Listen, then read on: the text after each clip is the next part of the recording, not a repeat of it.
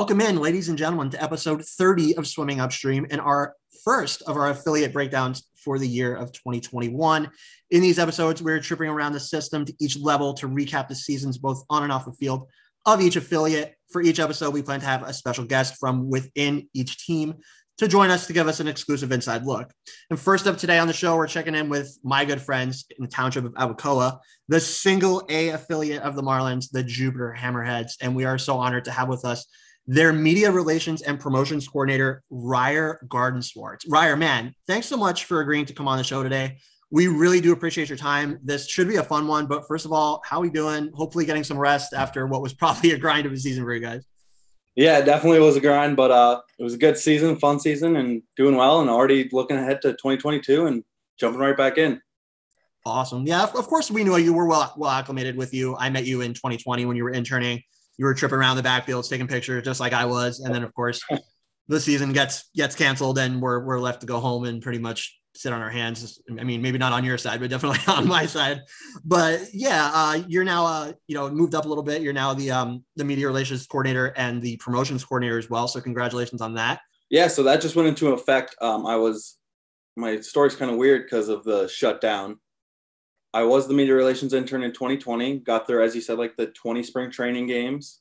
World shut down. I went home to Colorado and kind of worked, made some money. Didn't want to pay rent here in Jupiter, Florida. Yeah. Uh, lived with mom and dad for a little bit, and then when they kind of had the go ahead that everything was going back to normal, I jumped right back in, and I was the media relations intern again. I repeated that role for the season, and uh, in about a month here, I will be officially the media relations and promotions coordinator. So all very exciting stuff. Well, that's awesome. You definitely deserve it. Both you and, and Andrew Seymour. You guys are always awesome with with me. Uh, whenever I need something, you guys are, are always responsive and there to help. So, first of all, thank you for that. Um, we couldn't do stuff that we do and, and, cover the teams like we do if not for people like you. So that's awesome. Uh, and again, you're agreeing to join me on the show and take some time out of your day after the season. So again, thank you. Um, really cool. Um, but yeah, uh, so uh, you kind of gave us a little bit of insight there with going back home after the cancel season and everything. But just a, a, brief background, I guess, you know, getting your start in the game. And then this year, your, your first season, as we said, um, was this like everything you hoped and maybe some of the biggest takeaways or biggest things that you learned this year? Um, yeah, it was, it was kind of everything I hoped for in a, not the way I expected. Uh, I guess it just, it was great getting to do what I did. And, you know, at the end of that, I was watching baseball and getting paid to do it, what could be better than that on a day to day basis? Um, it also opened up my eyes to all the behind the scenes action. You know, I was juggling around doing a lot of things as you kind of just have to do in minor league baseball. It's what really makes minor league baseball so much fun to work in. Um, which, you know, long days at the stadium, getting home and rinse, repeat, let's do it again, which was a grind for sure, as we said earlier. But it was so cool seeing the back end of things and seeing how much you have to prepare for, you know, the players prepare as much as they do, they practice and everything, but so does just every staff member and the things they do. You know, every game you learn something, you take something away and see how you can make the next game better. It's it's cool. Yeah, we talked we talked to Jamie uh, last year before the season uh, was supposed to start, and he kind of uh, he kind of alluded to the same thing that everybody does a job, but everybody does everything. So mm-hmm. it's kind of like a, a, full team effort, and it's definitely on display whenever you go out to a Hammerheads game, which is awesome because it takes definitely takes a, a full staff to put these these things together at the minor league level. We know that. All right. So before we get to the team, uh, I wanted to ask you about the stadium. First of all, um, for spring training, uh, I want to ask about capacity and, and attendance and stuff.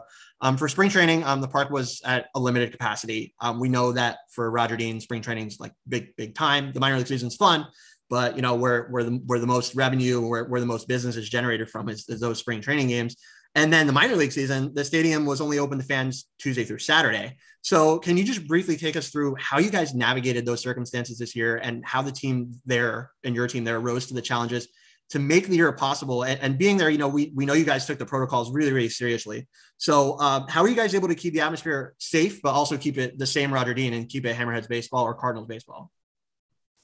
That was the biggest challenge of 2021 um, especially for us with not just the Jupiter Hammerheads, but Palm Beach Cardinals. We had it, you know, twofold, but just I think across minor league baseball in general, Um, how do you, especially in the beginning of the year and even more so with spring training, how do you have fun and enjoy a baseball game, but also aren't afraid to go to a baseball game?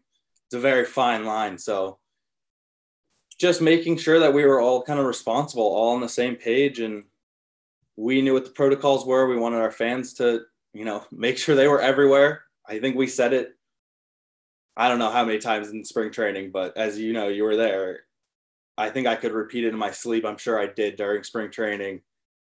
um, but it was just we wanted to hammer it home and make sure that you felt safe coming to Roger Dean. And you know you enjoyed your time at the stadium and enjoyed the games. Awesome. Yeah definitely did. Always a good time. You know even before you know I, I was covering the team and everything i always called it my happy place. It was just the place that i like yeah. to go to get away and and and go watch baseball and watch players grow and and, and be around some cool people. So it's, it's always fun. If you haven't been to jupiter go to jupiter go for spring training go for minor league season always a good time. These guys do a great job. All right, Ryer, I uh, want to get starting into the team here, but for first one overall, another one, I guess, kind of stadium related. Um, it's in relation to, to rule changes. Um, you know, Major League Baseball tested out this year at the low A level and at the so uh, low A Southeast level, which the Hammerheads and Cardinals belong to, of course. Um, for all of low A ball, they limited pickoff attempts and limited uh, times per plate appearances that you could step off, which I think was obviously to speed up the game. But then, probably more highly heralded was the introduction of the RoboUmp system, pretty much, in which a computerized system translated the call to a human umpire who was wearing an earpiece. And as I understand it, that was used in many, but not all low A Southeast games this year. So, you know, we, we know there's going to be rule changes experimented with and you know with infield shifts and reinstituting the pitch clock and all that stuff especially now with the cba coming up those were practiced at other levels and other places in minor league baseball so my question for you is how did these rule changes that you saw with Jupiter or the Cardinals, how did they work out? Which ones did you like? Which ones did you not like? And which ones do you think could be instituted this coming year with the CBA? Yeah, so the biggest one and probably the most talked about one was, as you mentioned, the strike zone. So Roger Dean, we were kind of ground zero for the entire operation. Um, and the reason why it wasn't instituted on every team across the league was it was only at spring training sites. So that included everyone but Daytona.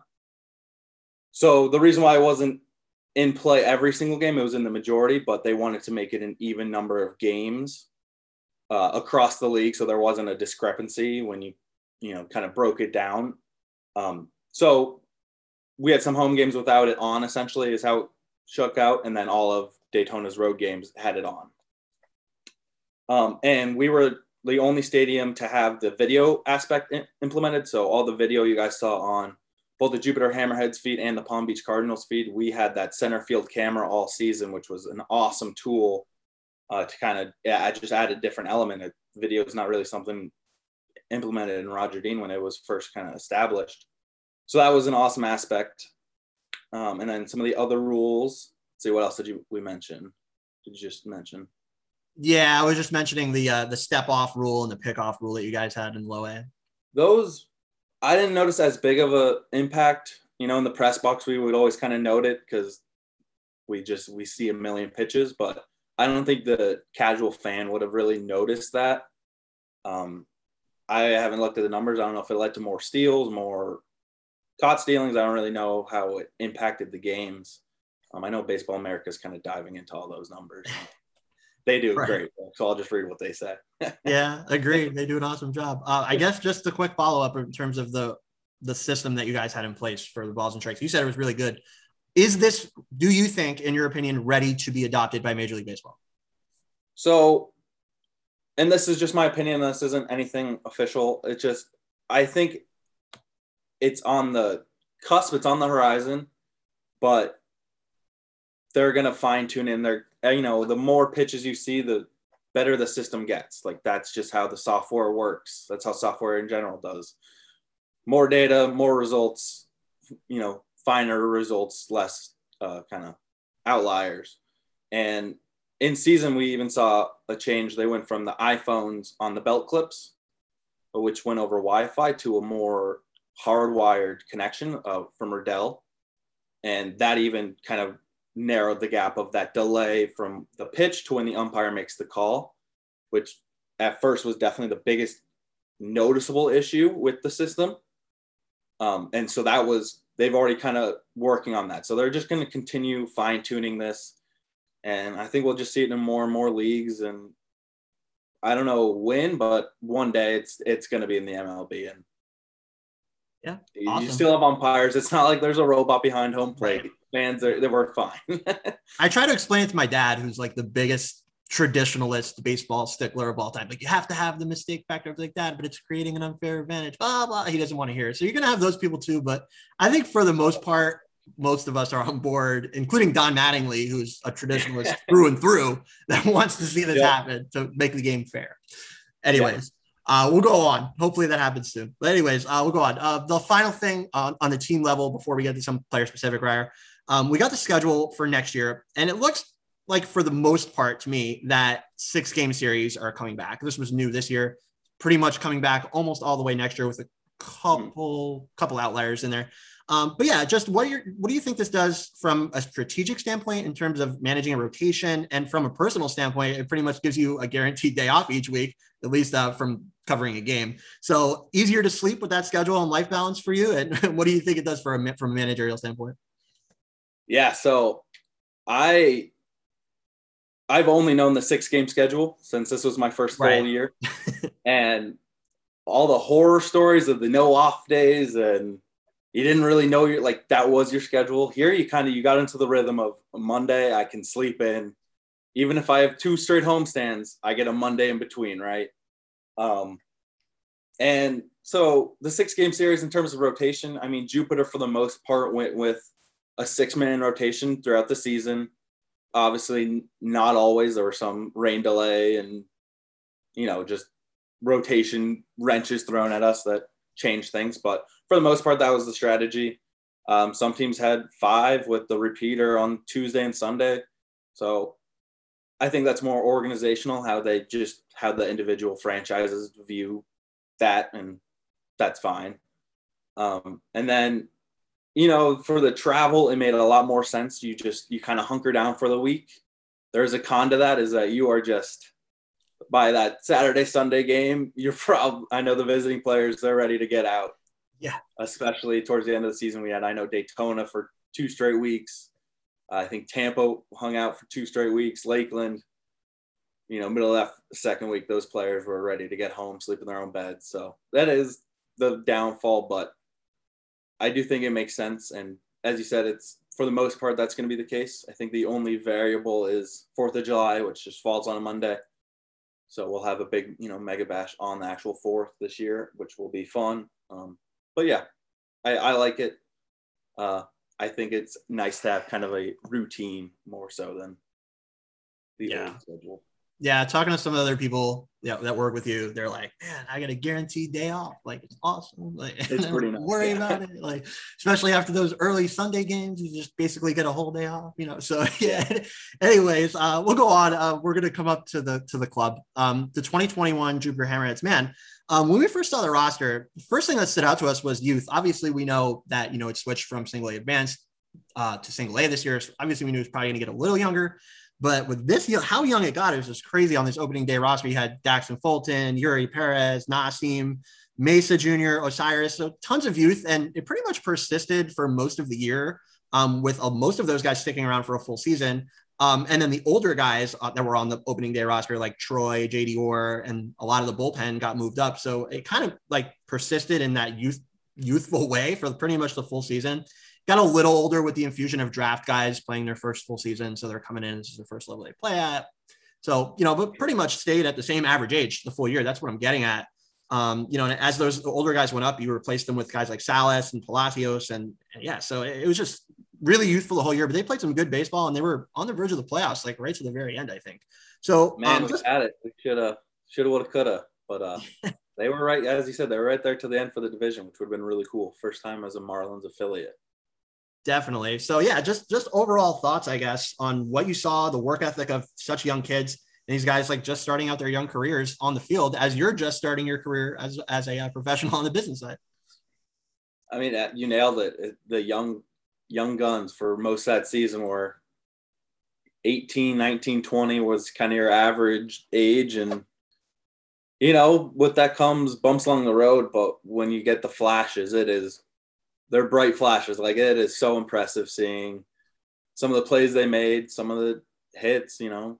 Eury Perez, he stood out on a weekly basis. You could just mark that day on your calendar. We joked it was Eury Day because it was, as you know, it was just electric. Like it was fun.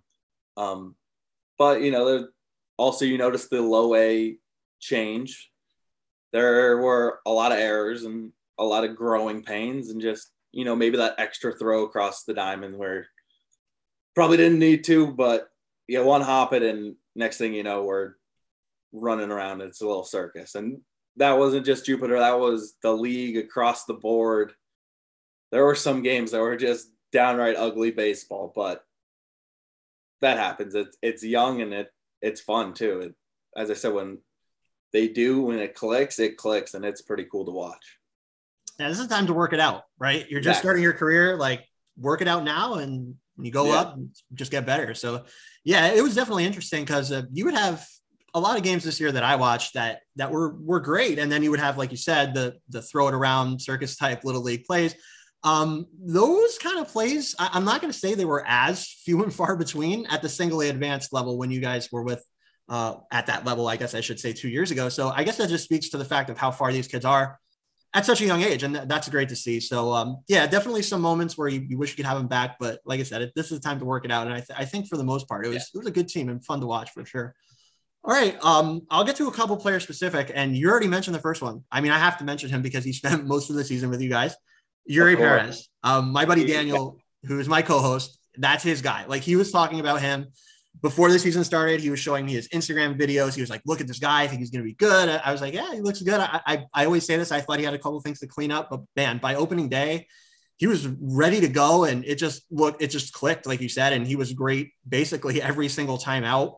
Um, you know, he's competing against guys that are like four years older than him on average. He's a six, nine year, 18 year old kid. He's already showing that he can control his body. And like you said, you already hit on it, Eury Day. I mean, I think that we can look forward to many more of those in the future. Um, I can't wait. That's be a scheduled yeah, for sure. So yeah, just overall impressions. You already hit on it a little bit, but just give us a couple adjectives, I guess, to describe this guy. How good could he? How good could he be? It, what impressed me the most about him was his consistency. Yes, there were some you know, not so great games, but it was it was a not so great game. It wasn't necessarily a bad game all the time. Um, but with that long frame and it's just his windup is over the head, which makes it you know even taller. Those shadows loom large. Um, but he just it's the delivery is so consistent, and when he reaches back hitting 97, as you said, an 18 year old, man, it's exciting. Uh, you don't see it I think he was the only one who you really saw consistently from. Every now and again, you get the other, you know, there are hard throwers in low A, but he just seemed to be the most consistent across the board to me. And then when he's clicking and he's got his changeup going, it is two ends of the spectrum. He goes from 97 to 77. It's you you can't touch it. So I wish him nothing but the best. I hope he stays healthy and he's on the right track. That's all I gotta say. I think the only thing that we want to see more of, mean, I've mentioned this before, uh, especially now that he's grown a level, he went up to single A advanced and it's just the same old thing. It's like no big yeah, deal. And again, he's competing exactly. against even older guys up there. So it was just amazing to see him. I guess what we want to see next year, the next step is make it deeper into games. He was kind of innings limited this year. Um, and then he didn't really need it because of how many strikeouts he had, but I would say ground ball rate come up a little bit. That could be my only like small request of him. But yeah, if he's going to make it deeper into games with the same stuff and keep the velo and the velo separation, as you mentioned, deep in the games, yeah. that guy's a stud. And I've never personally seen anything like that from an 18 year old kid. It's crazy.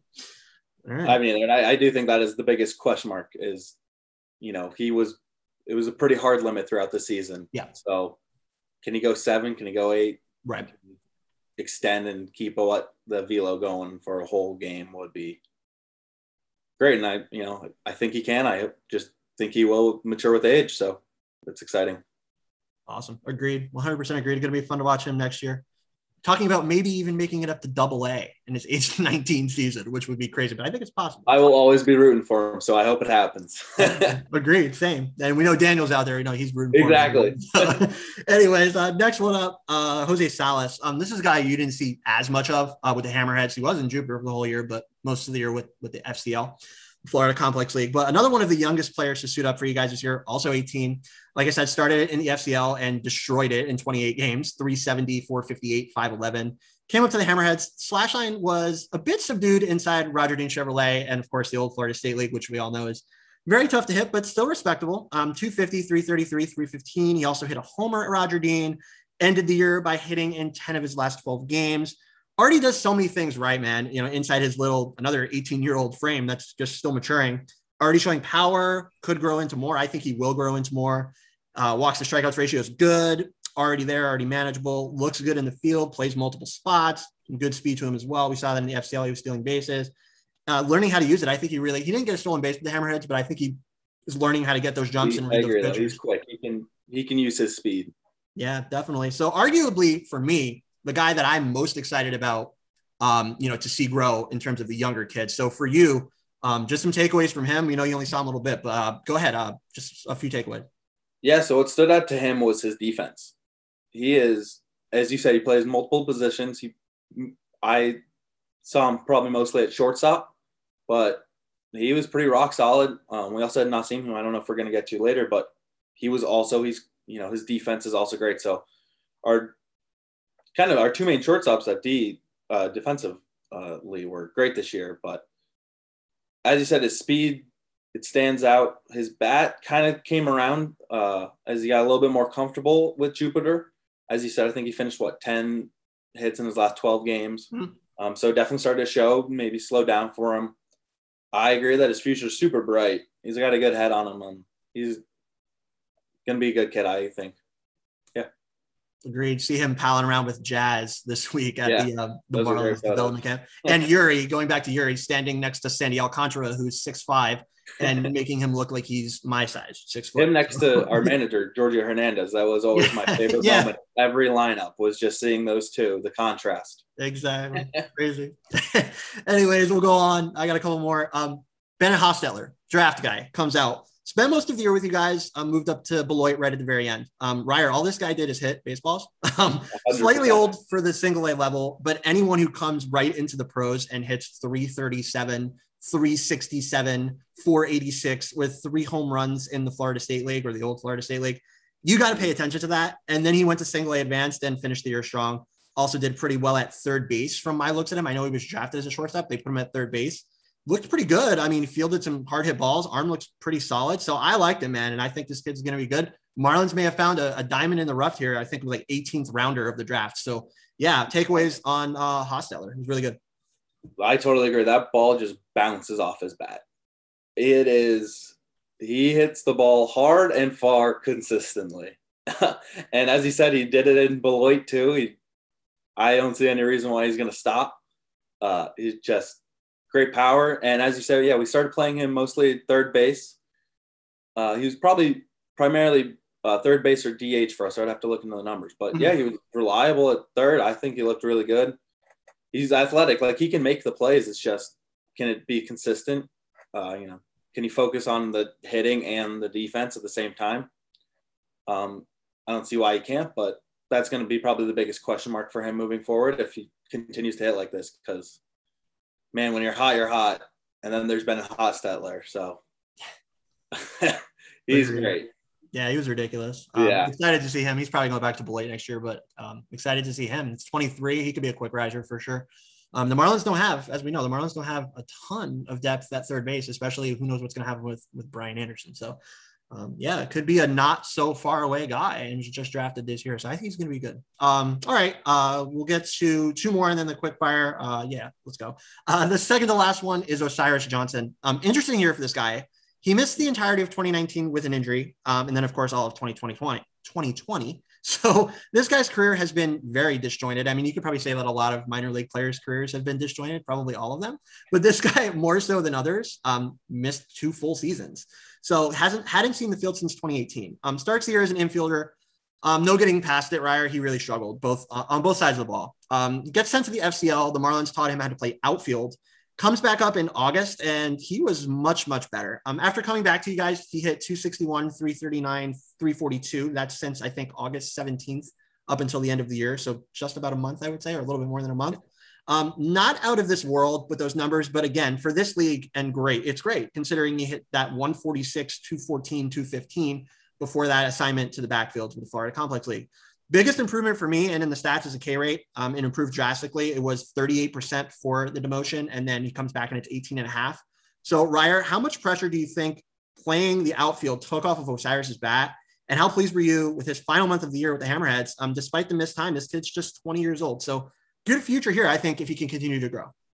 Yeah, he definitely needed that reset, as you said. Um, we saw two different versions of Osiris Johnson this season. Um, and the second one is I think what everyone, or more so what people expected. So that's great to see that he was able, he took the criticism and he was able to bounce back and has, you know, the work ethic to rebound. And he definitely showed the flashes at the end of the season. Um, and then when watching him in the outfield too, obviously the biggest concern right off the jump was would he be comfortable out there? And he was fine by all my standards. Uh, you know, two hands, good communication. You know, there was no, it didn't seem to be as many circus plays as we mentioned earlier with Osiris and outfield. So definitely a lot less than when he was on the dirt. So that's exciting.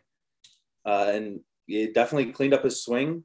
Uh, the first kind of phase of Osiris, you saw that big uppercut where he wanted to hit everything to the moon. And man, when he did, it, it he connected, but it was few and far between. So he shortened it up, cleaned it up, and as I said, I think we just saw a whole better, a whole different Osiris in that second half, his second stint with Jupiter. So that's a super exciting future. And I hope, I think he will settle in the outfield and has a bright future too.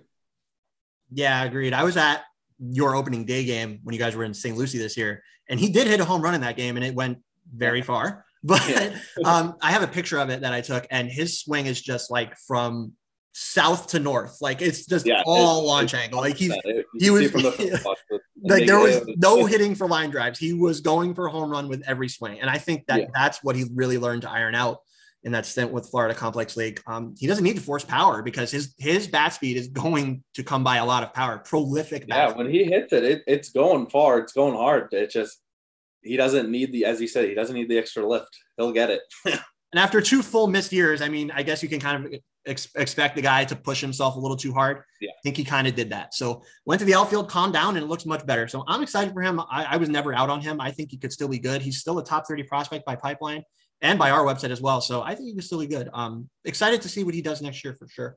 Probably going up to Beloit, I would say, but um, excited to see how he grows. I think he could be good. All right, the last one, Ryer, before we go on to our final quick fire round before we get out of here, um, it's Victor Mesa Jr. Uh, he spent a full year with you guys, and the overall numbers for me were really impressive uh, for a 19, 20 year old kid hitting in, again, hitting in this league. I always say that, but it's definitely true. It's one of the hardest leagues in minor league baseball to hit in, bar none, hands down. And he goes 266, 316, 402. Showed a bit of the speed, 12 steals, good outfield defense, only four errors, had five assists. I think mostly as a right fielder. I would have to double check that, but I think he mostly played right field for you guys. Um, hits everything hard. And as you know, his exit velos, as we saw per the tool that you were mentioning before, the Statcast tool that is installed um, at a lot of these spring training parks. Um, I was watching that all year, especially when VMJ was hitting, because almost everything was over 100 miles an hour. He hits the ball hard, and you know even if it's not going over the fence, it's going for bases. And then, like I said, he could put the speed to work. So, man, I think this guy definitely has a potential for four to five tools. Um, I think he could be really good, and he's still just like I said, a 19 to 20 year old kid. So, um, you know, thought to be a throw-in when the Marlins signed him with with Victor Victor Mesa, and here he is. Um, we know if Victor Victor Mesa struggles, we'll see if he can fix that. But he's 25, and here's 19, yeah. 20 year old VMJ, and he's pretty much outperformed him so far, albeit at a lower level, but still. So, yeah, just takeaways on VMJ, and where do you think his uh, ceiling is in his um, potential big league career? Yeah, I mean, he was our rock for the season. As you said, I think out of everyone we've talked about, he was the only one that was with us from start to finish. Um, I think he played in what 111 games for us. Yeah. I know he led the league in games played. He, mm-hmm. as I said, he was our rock. He was there in that lineup in that three hole, just about every single day, and you knew what you were getting. And as you said, when he hits the ball, not only is it probably going far, but he's going to be flying around the bases. And he's just, he's an exciting player to watch. It seems to be he's always around action, whether it's on the base paths, on, you know, in the field. He, and he's got a great smile on his face 24 7. He's always great with fans, with kids. He loves being in front of the camera, and I think he's got a high ceiling. I, I saw him at every single outfield position, as you said, a lot of right field, a lot of center field. Um, I definitely think he has the speed to cover in center field, and I don't know what spot he's going to end up in long term, but I know he can play them all, so I'm not too worried about that. Uh, you just you will hope to see that average rise a little bit, as you said and alluded to earlier. It's hard to hit in our league, so I don't think it was a bad average by any means. I he led the team over qualified players, so as I said, he's a rock. I, Marlins named him our MVP. I agree with that. He was with us every step of the way, and he the future's bright for him too. Yeah, definitely agreed. Um, average was fine. Power numbers were, were pretty yeah. good, especially for for the FSL or or uh, the old FSL. I keep calling it the Florida State League, which it'll always be that to me. But any, anyways, uh, could use to see the OBP come up a little bit, um, take a couple more walks. That's what I want to see from him. But other than that, really good. A little bit um, more patient would probably be the biggest yeah next step. Is just that, will come. Game in general. He's yeah. got he's kind of like an energizer bunny. Just yeah. As a human, as a player, you gotta maybe slow it down a little bit, but Agreed. that should come with age by no no doubt. Exactly right. It'll come with age. That's what I was going to say. All right, Ryer. Well, that's all I got uh, on the team. But before we go, everybody has to face the quick fire round or a handful of questions in the quick, uh, short question and answer format. So, we ready to go on this? All right. Let's do it. All right. So, first one up best or favorite thing so far about working at Roger Dean Chevrolet Stadium? Ooh, I'm going to answer that with the same answer, and it's having two teams 24 7, whether it's spring training or the minor league season. That is the best and worst part about working at Roger Dean. It is awesome having 24 7 baseball, but man, it it wears on you those dog days of summer. So that's a, that's a twofer. Um, but it's so cool having the two experiences. It is, you know, two identities. And it, there's baseball every single day, except for those Monday off days. We're playing games. So that's cool. Yeah, two completely. What always strikes me about spring training is two completely different fan bases. He got, and the Marlins are usually outnumbered. Yeah. The Marlins, the Marlins are usually outnumbered. You can look around that parking lot and you'll see mostly Missouri license plates. But yeah, it's awesome. A lot of red.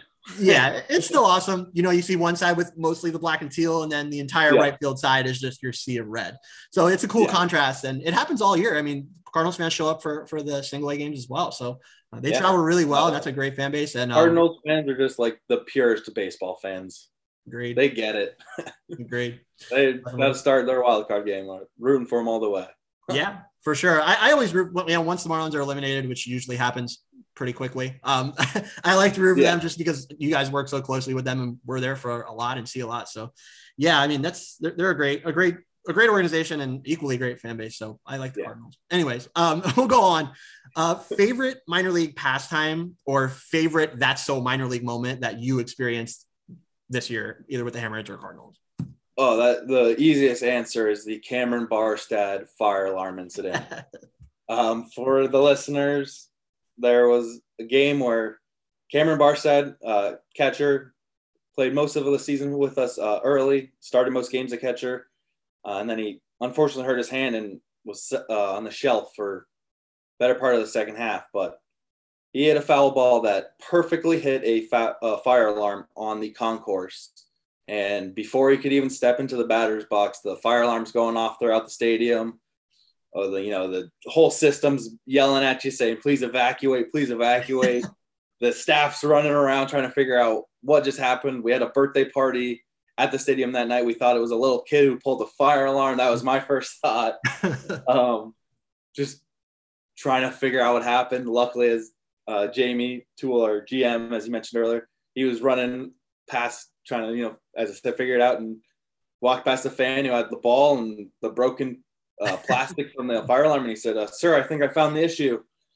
And quickly from there on, it was became a great joke. And Cameron was great about it. He signed the baseball first fire or sorry fire alarm. LOL. Um, Benjamin Hill did a whole story on a minor league baseball. It's by far and away, I think, will be my go-to answer for wackiest minor league baseball moment that I've seen.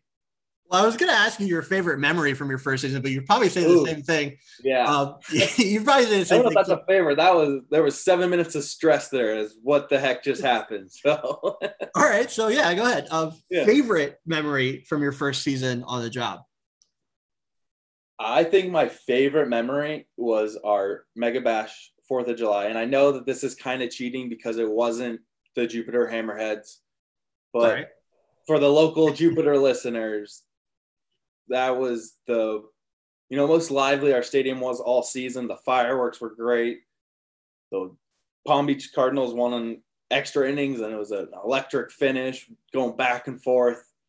It was super fun, and just that was kind of the first sense of hopefully we're getting back to normal. And man, I can't wait to see a full stadium for spring training again and minor league games, big promotions next year. So that was just those two days, the third and fourth. It's fun, and I recommend everyone comes out because we put on a show. Yeah, those are always awesome. Um, Yeah. you know, and as Ryan mentioned earlier, they're doing it on the fourth this coming year, I believe. So that's going to be awesome. Those are always super fun. I usually see it like the day before, the day before the fourth, but to have it on the fourth, in addition to what they already do, it's it's always awesome. Always a good time. Yeah. Uh, good vendors go out. It's it's always fun. Um, and that whole area is great. I love Abacoa. You know, even if I'm not at a game, I hang out there a lot, a lot, and a lot For of local And businesses. Abacoa's It's always cool. buzzing. That downtown area is a ton of fun too. So I yeah, it's a good place to be on the Fourth of July. Let's put it that Agreed. way.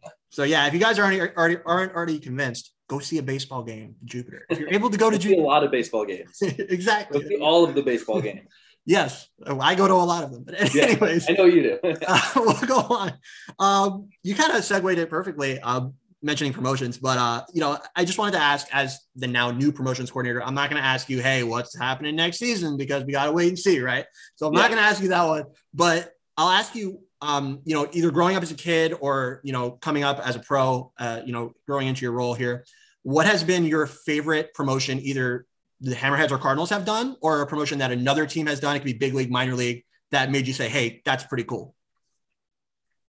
oh man, the one that I know it's kind of becoming the go-to answer, but the Savannah Bananas are changing baseball. We talk about them all the time in the office. We just had our big staff retreat, and a ton of our time was talked about what they do and just the innovation. They're the ones who really are made me see like what we can do. Obviously, they have a little bit less rules than we do, but yeah, just, just opening my eyes that truly, if you think it, you can do it. So I love that mentality. But growing up as a kid, I was always a sucker for bobbleheads. I have a whole shelf back home. I grew up in Colorado. I have a whole shelf of Rockies bobbleheads. Some are broken. I got Jake Plummer Bronco bobbleheads. I got there was a bobblehead in the city of Denver. That's the game I wanted to be at. So I, I'm always a sucker for that. Uh, so I'm going to have a hard push for a couple bobbleheads coming up this year. No promises by any means, but I think that is that's quintessential minor league baseball baseball promo to me. I don't know. yeah, that'll be music to many fans' ears, and you know, No, once again, no promises, but of course, but if perfect it happens, world, I'd have them every weekend. if, if it happens, I mean, still, but just to just to know that you're going to push for that, that's that's awesome. Um, you guys had one a couple years ago with Realmuto, and it's really cool. Even though JT's not here anymore, but yeah, the bananas are crazy. Uh, my girlfriend always talks about them and shows me their highlights and stuff. I, I don't think it would fly with the organization if like Nasim Nunez walked to the plate on stilts or anything, but you know, No. maybe some similar. I don't think we know. could get Dax Fulton, you know, pitching it in, the, in his underwear, but Yeah, I don't think so, but yeah, we'll see. and once again, they, they are at the extreme end of the spectrum. We obviously know our limitations, but Right. just the Exactly. fact they're opening up people's eyes Creative, right? Yeah, baseball is that's super exciting. That's a whole new. It brings out like a whole new crowd. You know, a whole inspires a whole new fan base. Right. Cool. Fans first, so that's going to be the motto moving forward as, as they've instituted that that is their motto. So it's exciting. For sure. All right. I got a last one and then we'll let you go. Um, and this is going to be back on the on field product, not only for the Hammerheads, but Marlins as a whole. Scale of one to 10. And from what you've seen this year with the Hammerheads and maybe following some of the other affiliates, how much confidence do you, Ryer, have in the current talent level in the Marlins system? man, it is exciting what the future can hold. I know there's no promises in baseball. Minor league baseball is who knows, but on paper, the entire Marlins organization, top to bottom, is exciting. So it's fun to work uh, inside that organization and see all the talent. I mean, even though we didn't have the 20, uh, 20 season, you know, seeing some 2019 guys have success too. For us, it's it's exciting just seeing all these guys move up through the ranks and Miami has a wealth of young, exciting, electric players that who knows what they're going to do with it. There's a lot of questions. I get that, but on paper, as I said, I'll take these these prospects over a lot. it's a short list where you gotta really persuade me to think outside the Marlins organization.